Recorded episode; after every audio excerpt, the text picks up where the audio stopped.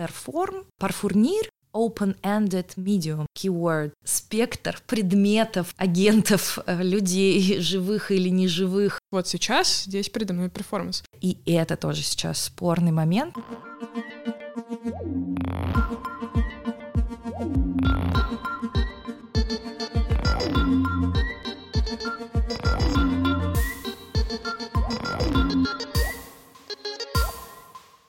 Всем привет! Это подкаст «Понять и обнять современное искусство» от Уральской индустриальной биеннале, в котором мы говорим об искусстве простым языком с нашими гостями. Меня зовут Даша Веселкина, я журналистка и была медиатором на пятой биеннале. Обычно со мной здесь в студии сидит Саша Цариков, но в этот раз мы записываемся без него, но это совершенно не страшно. В этом выпуске мы хотим поговорить про перформанс. Это направление для шестой биеннале важно, потому что это в фокусе биеннале, и одна из кураторов этой биеннале — это Чала Илек, она драматург, и она, в общем-то, говорила про эту оптику и как раз-таки собирала программу перформансов. Поэтому сегодня мы попробуем разобраться в том вообще, что это такое, какие направления в перформансе бывают. Говорить мы будем вместе с Дарьей Демехиной. Она уже шесть лет исследует перформанс. А еще ты преподаешь, правильно? Да, я преподаю, но я преподаю всегда, каждый год в каких-то разных заведениях и очень на разную аудиторию, и на студентов. В том году я читала в Вышке московский курс по кураторству для студентов-магистров, и для детей, и для взрослых. Я хотела начать с того, что вообще перформанс — это очень многозначное слово, потому что мы, допустим, говорим сейчас to perform, как, как бы перформить себя, перформить свою личность, идентичность. И, соответственно, я так понимаю, что перформанс — это слово, которое возникло очень давно. И, может, ты можешь рассказать вообще, откуда оно взялось и кто его использовал в самом начале? Да, ты правильно заметила, что это очень многозначное слово, и, к сожалению, в русском языке вот эта большая традиция, очень разнообразная, очень мультидисциплинарное использование этого термина, ну, как термина, так и просто слово, да, в обыденной речи, она не сохранилась, ну, как бы она не сохраняется за счет того, что мы просто взяли и транслитерировали с английского языка слово «перформанс», оно так и вошло, ну, сейчас я смотрю, что, наверное, это наиболее часто употребимое слово. У нас есть свои аналоги от искусства действия, акционизм так или иначе имеет к этому отношение, выходка, события. В книжке «Сто лет перформанс», которая была издана «Гаражом» mm-hmm. N лет назад, Саша Обухова и Юлия Аксенова, они как раз пытались контекстуализировать в русском языке это слово. Это такая вообще очень важная такая книжка-каталог, mm-hmm. которая создает национальную историю перформанса в России, пытаясь соединить эксперименты десятых, двадцатых, тридцатых годов двадцатого века с тем, что происходит сейчас. И вот они как раз, да, говорили, что в русском языке, ну, это очень многозначно. Мне нравится такая адаптация в виде слова «выходка», хотя оно такое немного... Вызывающее. Ну, вызывающее, да. И, наверное, это то, что практически всегда есть в перформансе, хотя и это тоже сейчас спорный момент, но, тем не менее, как будто бы она более понятна русскоговорящему зрителю, как минимум более понятна, чем перформанс, потому что перформанс в русском языке, он употребляется далеко не только относительно искусства, современного искусства. Также под перформансом понимаются обычно очень странные, вызывающие выходки. Перформанс может быть в политике, перформанс может быть в спорте, да, там, например, какой-нибудь невероятно забитый гол. Комментаторы тоже скажут слово «перформанс». Вообще слово «перформанс» впервые начинает употребляться примерно в таком значении, как мы привыкли его понимать, в качестве исполнения живого представления перед зрителями музыкального или театрального, примерно в шекспировские времена в английском mm-hmm. языке. Mm-hmm. Потом оно кочует во французский язык и уже закрепляется достаточно плотно за вот идеей театрального и музыкального живого исполнения перед зрителями. А в какие года это произошло? Этого мы, к сожалению, не знаем, но там условно, да, там семнадцатый-восемнадцатый век, восемнадцатый век уже так достаточно активно используется это слово. Вообще есть несколько теорий, откуда взялось слово «перформанс», и на самом деле в английском языке оно, скорее всего, изначально перекочевало из французского. И есть вот две такие теории. Первая — это то, что слово «перформанс» возникло от французского «perform», да, то есть «облекать в некоторую форму», и это значение так или иначе сохранилось. Либо от французского «parfournir», да, что mm-hmm. тоже, ну, как бы завершать. И можно, например, использовать этот глагол для того, чтобы объяснить, что вы квартиру завершаете обстановкой мебели. Да, вот английское furniture, оно здесь немножечко звучит. Под перформансом, да, надо сказать, что это, это термин перформанс-арт начал очень активно употребляться и вошел в обиход в начале семидесятых годов. Где-то примерно семьдесят первый - семьдесят второй начали выходить журнальные статьи, где этот термин использовался относительно современных тому времени практик. практик да. До этого, за пару лет где-то, в термин вошел такой термин, как боди-арт, немножко более широкий, в некотором смысле означающий в целом искусство, сосредоточенное на теле, да, в этом плане, например, татуировки — это тоже боди-арт. Когда употребляют термин боди-арт относительно перформанса, привычно говорят о перформансах конца шестидесятых, начала семидесятых годов, о таких художниках, как Крис Бёрден, Вито Аккончи, Марина Абрамович, о тех, кто достаточно радикально пытался проверить на прочность свое тело или тело зрителей разными способами, отделяя их несколько от перформанс-арта, который прежде всего, наверное, был закреплен за таким искусством, которое работало больше с концептом и с процессуальностью. Есть еще термин life art, живое Ooh. искусство. Да, это... это вот сейчас все актуально для современного понимания перформанса. Все вот направления, которые ты перечислила, они также входят в перформанс. Моя установка связана с тем, что я не думаю о перформансе как о жанре. Мне кажется, что это уже не актуальное его понимание, хотя оно было актуальным тогда, когда Роузли Голдберг издавала свой монументальный труд «Искусство перформанса от футуризма до наших дней». Роузли Голдберг, американский историк искусства, арт-критик и куратор. Окончила Лондонский институт Курта, была директором галереи Королевского колледжа искусств в Лондоне, куратором Центра видео, музыки и перформанса The Kitchen в Нью-Йорке. В две тысячи четвёртом году Голдберг основала некоммерческую организацию в сфере искусства перформа, оказывавшую поддержку художникам и способствующую развитию новых видов перформанса. В две тысячи пятом году на базе этой организации учредила в Нью-Йорке первую одноименную биеннале перформанса, а в две тысячи шестом году правительство Франции удостоило Голдберг звания кавалера Ордена искусств и литературы. Писала она его во многом для того, чтобы вообще разрешить дилемму того, перформанс — это искусство или не искусство, да, и как перформансу прокрасться в институциональное измерение современного искусства, хотя здесь есть некоторый такой парадокс, перформанс в целом возник как некоторый такой радикальный жест против mm-hmm. рынка искусства, против институций, да. Ты говоришь, что это было радикальным жестом, когда вот такая позиция перформанса возникла? Да, это как раз шестидесятые и семидесятые mm-hmm. годы. Прежде всего, когда мы говорим о радикальном жесте против рынка, мы говорим о Западной Европе и Америке, где этот рынок был. В Восточной Европе это такой достаточно важный момент. Не так давно, ну, где-то лет десять назад, началось активное исследование перформанса Восточной Европы. И Эми Брызгель, такая исследовательница, она американская исследовательница, достаточно много исследовала именно восточноевропейский контекст. Эми Брызгель, преподаватель кино и визуальной культуры в университете Абердина, исследовательница перформанса в Восточной Европе и автор монографии «Performing the East – Performance Art in Russia, Latvia and Poland since nineteen eighty». Она как раз показала и доказала, что параллельно с хэппенингами Алана Капроу, который принято считать, ну, либо прото-перформансом, либо первым этапом в перформансе, по-разному. В начале шестидесятых годов в Восточной Европе были свои художники, например, Милан Книжек, которые также пришли к перформансу. Это перформанс возник примерно, ну, на всей территории Европы, Америки, Японии, примерно в одно и то же время. А это как-то объясняется социальной или политической, может быть, обстановкой в мире? На самом деле достаточно много, можно назвать, причин, почему вообще художники пришли к перформансу, но мне кажется, что каким-то основным, ну, во всяком случае, на который я ориентируюсь, позже уже, после Второй мировой войны, когда мир немножко отстроился и вышел, но в целом вот этот вот вопрос, а какое может быть искусство после Холокоста, вообще как и о чем нам говорить после войны, которая унесла гигантское количество людей по всему миру, происходит, ну, как бы в художественных сообществах тоже такой как бы внутренний слом,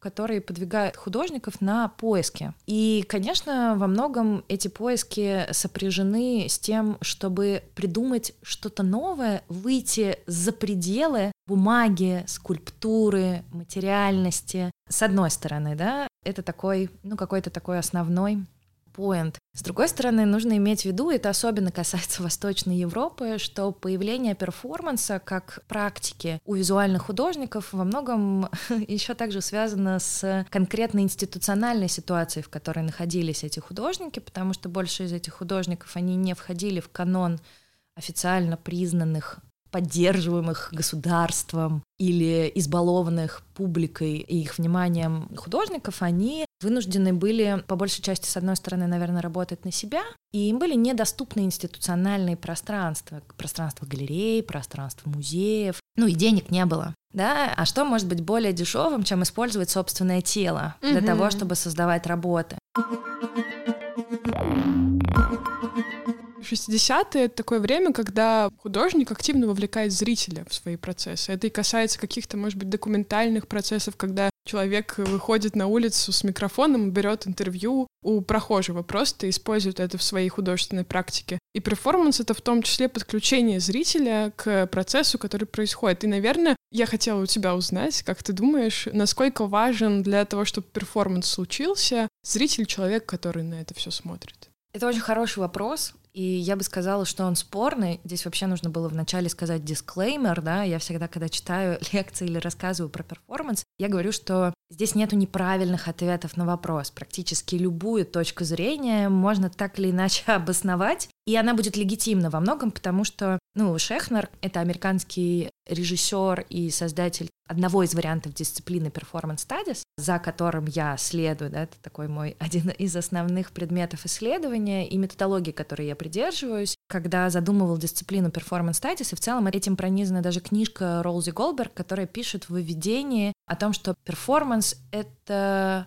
open-ended medium, да, какой-то открытый, разорванный конец, невозможно до конца его определить. И Шехнер тоже будет говорить о том, что перформанс — это что-то между. Поэтому сейчас я вернусь чуть-чуть назад, да, и скажу о том, что актер, который играет Гамлета, по Шехнеру, он, с одной стороны, не он, с другой стороны, не-не он. Двойное такое отрицание, да, он и не он, и не Гамлет, поэтому он не-не кто-то. То есть он находится в таком э, пространстве между. Перформанс — это вообще всегда про между. Mm-hmm. Это всегда про отношения между чем-то и чем-то, да. И поэтому, конечно, зрительская оптика здесь оказывается очень важна. Другой вопрос, что мы понимаем под зрителем и каков спектр предметов, агентов, людей, живых или неживых субъектов, которые могут быть включены, которые вообще могут быть зрителем, да, то есть, условно говоря, вот, например, художник делает перформанс перед камерой. Угу. Это достаточно популярная, ну, как бы, история для семидесятых годов, потому что развитие видеоарта и перформанс-арта, угу. они, ну, как бы, были спаяны в самом начале, да, примерно когда появился перформанс, тогда же появились доступные способы записи, более дешевые камеры, более дешевые микрофоны. И, конечно, художники начали очень активно с этим экспериментировать, да, там не только на поле современного искусства, но и на поле театра. Тоже в этот момент вот эти технологии, они активно очень заходят, mm-hmm. да.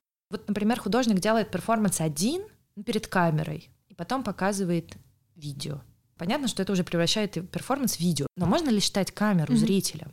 Или можно ли считать художника, который сам наблюдает, да, то есть перформанс — это какая-то метапозиция, да, ты как бы не тут, да, ты немножко над собой и над этим Гамлетом, условно говоря. Поэтому мне кажется легитимным говорить, что да, зритель — это важная часть перформанса, но с маленькой оговорочкой, что зрителем может быть камера, зрителем может быть сам художник, или зритель может быть отложенным, как это было во многих перформансах Восточной Европы, когда художники делали свои работы либо для очень-очень узкого круга посвященных, либо вообще каком-то одни, и снимали документацию, или каким-то образом ее делали в виде текстов, в виде дневников, в виде видео, записей, в виде фото, надеясь или имея в голове, что когда-нибудь лет через сать зритель их найдет. И поэтому вот Эми Брызгель, она использует такой термин «отложенный зритель», для восточноевропейского перформанса, потому что, конечно, большую часть этих работ свет увидел, ну, сильно позже, mm-hmm. после того, как mm-hmm. они были сделаны. И мне кажется, что это тоже легитимный момент, когда, условно говоря, перформанс происходит в одно время, а зритель асинхронен по отношению к перформансу, находится, да, там, в будущем, например. Mm-hmm.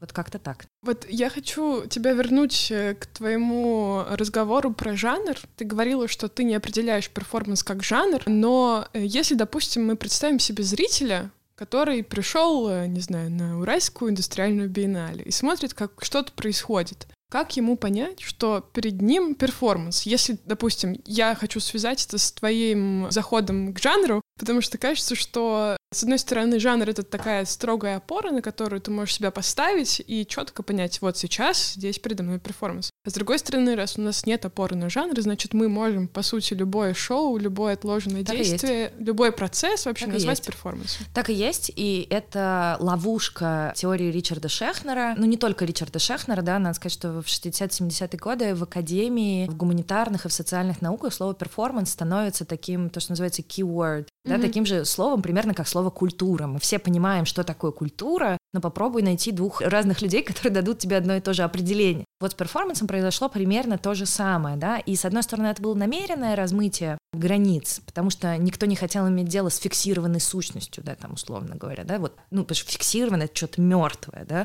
а мы вот говорим о чем-то живом. С другой стороны, это, конечно, ненамеренный момент, который случился, и Шехнер говорит о том, что перформанс — это демонстрация действия. Вот есть действие, например, мы сидим на стульях. Я обычно зрителей mm-hmm. прошу вот провести для себя такой маленький эксперимент, да, там на лекциях я говорю, вот сидите, вы сидите на стульях, пожалуйста, почувствуйте, как вы сидите на стульях. А теперь продемонстрируйте мне, как вы сидите на стульях. И люди очень по-разному отреагируют. Кто-то начинает гримасничать, кто-то начинает демонстративно показывать, что вот, я сижу на стуле. Кто-то никак не меняет mm-hmm. да, свое положение тела. И эти все интерпретации — это все демонстрация действия. Просто слово «демонстрация», да, оно включает вот этот вот вуайеристский зрительский момент. Ты кому-то демонстрируешь, даже если себе. И да? ты сам хочешь это сделать. И ты сам, да. То есть у тебя быть. есть намерение показать, да. что ты это делаешь. А если этого намерения нет, то тогда это не считается перформансом, правильно? Ну, вот опять-таки, о каком перформансе мы говорим. Я боюсь, что сейчас окончательно наши слушатели запутаются, но это хорошо. Я сейчас объясню, почему, и объясню потом. Сейчас чуть позже вернемся к тому, как... Ну, я, например, имею дело с перформансом. Мне кажется, что это вполне достаточно какой-то универсальный способ смотреть на эти работы и вообще понимать, что происходит. Если перформанс — это некоторая демонстрация действия, да, то вот этот момент демонстративности, намеренности, мотивации внутренней и, условно говоря, осознавание человека, который демонстрирует что-то, что он демонстрирует, а не просто делает, да, это важный момент. С другой стороны, Шехнер будет говорить о том, что перформанс — это такая универсальная категория, которую каждый раз нужно заземлять о локальный контекст. Mm-hmm. Mm-hmm. То есть, например, в одной культуре перформанс, какое-то действие может оказаться перформансом, но если вы перенесете это из Берлина в Москву, да, не локализовав это, то есть перформанс всегда супер сайт-специфичен относительно не пространства, а именно времени, в котором находится, и современности, да, и именно вот эта связь со зрителем, она здесь существует, да, в каком времени зритель находится, с этим временем перформанс будет взаимодействовать, даже если он проходил в шестидесятые, семидесятые, восьмидесятые. Сейчас в Москве проходит выставка Spirit Labor, она называется, посвященная искусству длительности, и там есть работы, например, Тэй Чин Исье, да, которые он делал в восьмидесятые годы, вот эти вот one year performance. Ну, так часто бывает, да, что на выставках используют какие-то работы, конечно, сделанные давно, но да, при этом да. они иногда даже не переосмыслены, но зритель это переосмысляет вот, сам для себя. Да, да, и мне кажется, это вообще такое мое отношение к искусству, и которое я стараюсь транслировать людям, что искусство во многом — это про ваш эмоциональный контакт. Это не означает, что искусство имеет только эмоциональное измерение, да? У него есть много других, культурологическое, какие-то интеллектуальные вещи, вопросы контекста, вопросы истории, вопросы соотношения работы и биографии художника. В этом во всем можно копаться. Но, пожалуй, войти в это пространство копания невозможно, если у вас с работой нет эмоционального контакта. И более того, я считаю, что легитимно, может быть, какие-то коллеги меня побьют потом за это, сказать, что искусство, оно рождается именно во взгляде. Искусство — это не произведение, которое висит на стеночке. Это взгляд и пространство между конкретным зрителем и конкретной работой. И поэтому, если у вас случился эмоциональный контакт, классно, вы можете взаимодействовать с этим произведением искусства. А если не случился, то для вас это, в общем-то, не ощущается как произведение искусства. А какая разница, признанный ли это мировой шедевр или какой-то стрит-арт начинающего художника, условно говоря, да? Мне кажется важным, что каждый зритель для себя должен брать ответственность за то, входит ли он в этот контакт, и, ну, как бы, как входят, да, чувства, они рождаются или не рождаются, mm-hmm. любовь, она либо случается, либо нет, это, пожалуй, не то, что можно как-то воспитать или выдавить из себя, да. Каждый зритель решает для себя, вот перед ним то, что он видит, это произведение искусства или не произведение искусства. Дальше мы можем уже говорить, да, там, если это не произведение искусства для вас, так ощущается, да, я не утверждаю, что это лишает работу статуса произведения искусства, это скорее, ну, ну и классно, пройдите мимо, найдите что-то еще. Мы живем в такую эпоху, интересную эпоху абсолютного переизбытка. Даже mm-hmm. если вы захотите, я не знаю, меня очень поражает эта история, что было время в кино, когда можно было посмотреть все фильмы, снятые. То есть один кинокритик мог, в принципе, да, да. упороться, сесть и смотреть, смотреть, смотреть, смотреть, и все посмотреть. И сказать, я, я, я смотрел все кино, да? Вот сейчас эта ситуация, она невозможна, и она неприменима ни к какой области. Майкл Баскар, он как раз и говорит о том, что мы живем в эпоху кураторства, где каждый из нас куратор, потому что так много всего мы вынуждены выбирать. выбирать. Иначе мы жить не будем, иначе мы все время растворимся в этом фомо, да? О, я тут не посмотрел, тут не посмотрел, тут не посмотрел, да? То есть мы люди, которые вынуждены смириться с тем, что посмотреть, прочитать, поучаствовать во всем нет никакой возможности. Или, мне кажется, есть еще такая история про то, что часто вместо того, чтобы пойти посмотреть или прочитать, ты берешь какой-то вторичный продукт в виде рецензии, отзыва, поста в Инстаграме о том, какое событие было, и потребляешь его. То есть ты потребляешь переработку кого-то, кто посмотрел. Да, но это ведь это как бы вынуждено, с одной стороны, а с другой стороны, мне кажется, и неплохо. Это как раз показывает, что нам очень нужны другие люди, короче. Потому mm-hmm. что мы не можем посмотреть все, да, там, например, да, я интересуюсь кино, но я, у меня просто нет физически времени, так как я занимаюсь современным искусством, глубоко в это погружаться. Но благодаря рецензиям и авторам, которые с этим работают, да, я могу быть в курсе того, что происходит, и не теряться из этого контекста. Поэтому я считаю, что пересказы и впечатления, и все на свете — это очень классно. Ты говорила о том, что ты преподаешь и ты изучаешь performance studies, и насколько вообще для вообще всей сферы перформанса важно влияние теории, и насколько, может быть, он изменяется за счет этой теории, куда-то движется или, наоборот, перестает свое движение?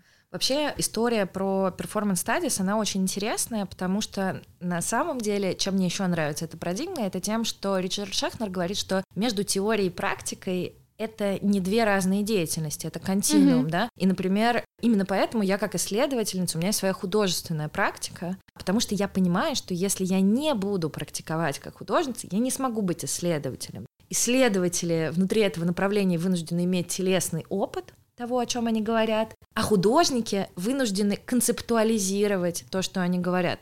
Это такие вещи, которые здесь неразрывны, поэтому люди, которые занимаются перформансом, да, вот, например, Оля Кройтер, она художница, но она читает лекции и учит. Лиза Морозова, она художница, но при этом большой теоретик внутри перформанса, один из первых в России, кто вообще начал эту тему внутри академической тусовки каким-то образом разгонять, да, и это, пожалуй, важный момент. И связан он также с тем, как зарождалась performance studies и вообще вот это все поле исследований перформанса, да, с тем, что, например, Ричард Шехнер, он театральный режиссер и одновременно с этим теоретик. То есть, пожалуй, я бы сказала так, что это вещи теории и практик в перформансе, то, что находится в постоянном взаимодействии между собой, да. Мы не можем сказать, как теоретическая физика и практическая физика, условно говоря, да, что вот mm-hmm. есть люди, которые могут быть только кабинетными учеными, а вот есть те, кто там с адронным коллайдером работает и в полях делает эксперименты. Нет, здесь так не получится.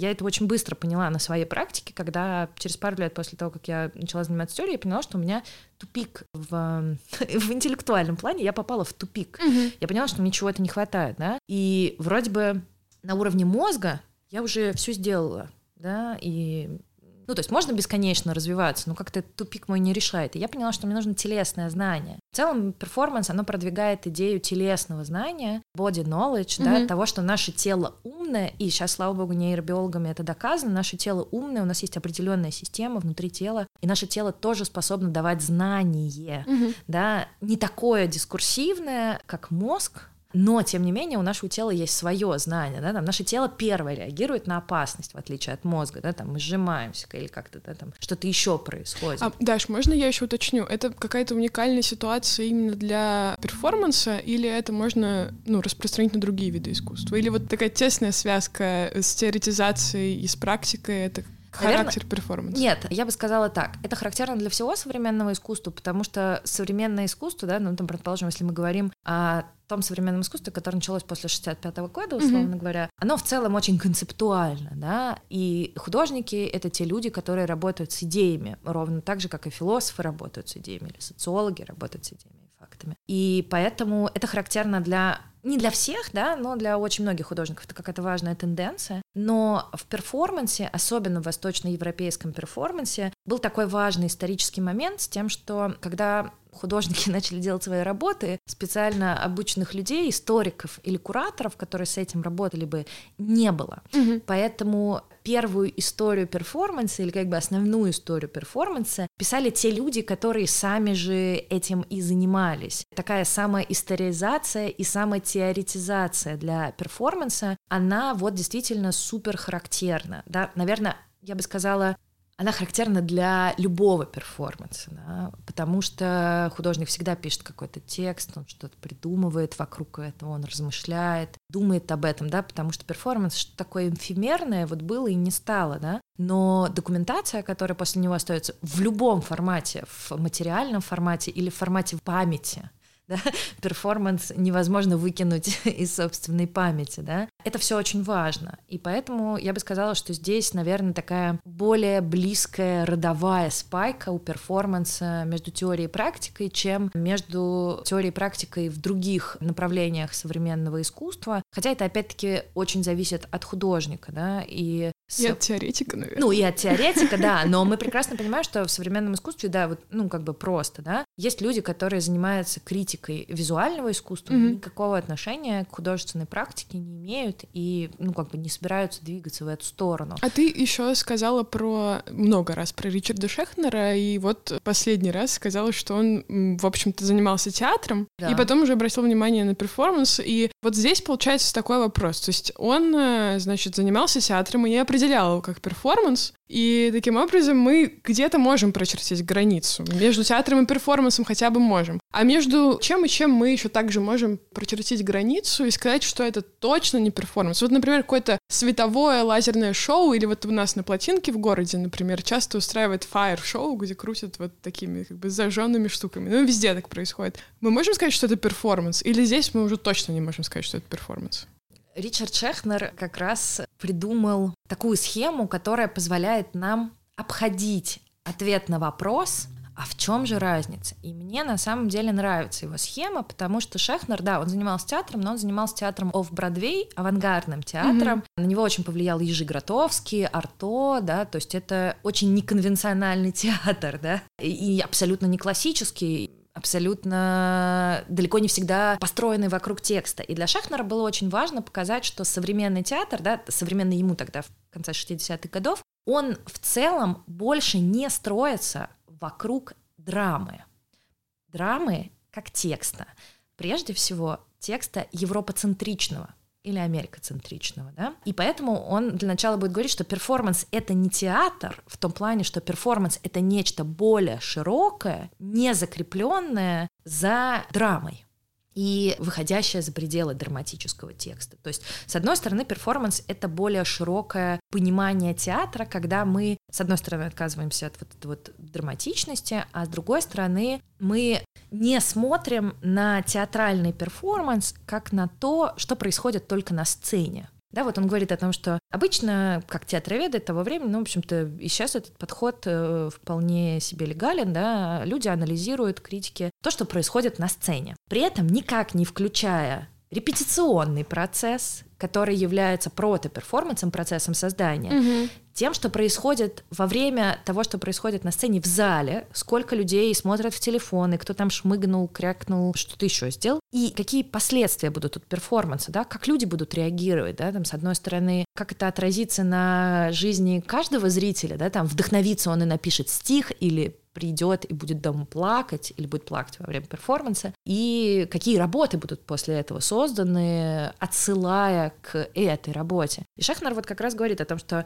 давайте расширим понятие, да, даже относительно театра, от того, что происходит только на сцене, то, на что мы смотрим, до трехчастной структуры перформанса, непосредственно исполнения последствий перформанса, и будем говорить не только об актерах, не будем не только их анализировать, а включим зрителя. Зритель часто приходит с надеждой на то, что его вот здесь сейчас увидят, услышат, и он сможет подключиться. По крайней мере, то, что вот я испытываю часто, это такая возможность как будто бы высказаться своим присутствием здесь. Да, действительно, перформанс, он делает нас видимым. Ну вот за счет того, что это демонстрация действия, да, почему в перформансе так много было исторически политического радикального запала, да, почему так много феминистского перформанса, и в целом история перформанса плотно связана с историей феминизма и феминистского искусства.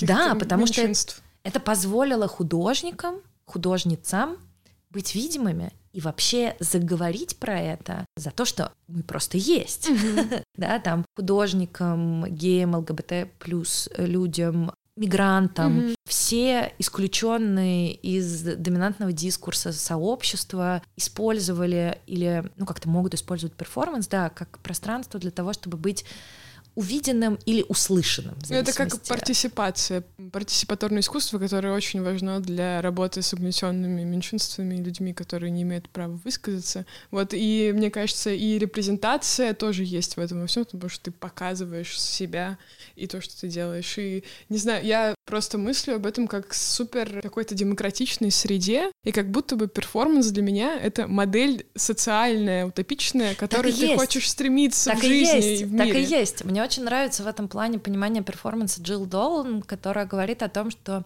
перформанс — это утопия. Перформанс показывает нам, каким может быть еще мир. То есть он показывает нам альтернативу. Не обязательно хорошую или плохую, да, в какие краски она будет окрашена, как раз решает зритель. Но он показывает, можно по-другому. И это, конечно, классный перформанс в этом плане. Вот мы с Катей Ганюшиной в рамках нашего художественного тандема «Бюро перформативных ритуалов» как раз работаем с этой идеей о том, что перформанс — это вообще-то классный тренажер для того, чтобы понять, а какая еще реальность mm-hmm. может быть. А как мы еще можем быть по-другому, да? А как мы еще поймем, если нам нужен какой-то полигон? Мне кажется, я сегодня влюбилась в перформанс, потому что я поняла, что мне там тоже может найтись место. Это да, очень клевое да, ощущение. Да. Спасибо тебе большое за разговор. Спасибо сегодня. За приглашение. А это был подкаст «Уральская индустриальная биеннале. Понятие обнять современное искусство». Мы этот подкаст делаем вместе с Фондом президентских грантов и корпорацией Ростех. Меня зовут Даша Веселкина. Сегодня у нас в гостях была Дарья Демехина. Продолжайте слушать нас там, где вы нас слушаете. Надеюсь, современное искусство для вас будет источником любви, вдохновения, чего-то хорошего, точкой опоры в вашей жизни. Да, и пусть перформанс поможет вам справляться с тревогой. Точно. Всем пока.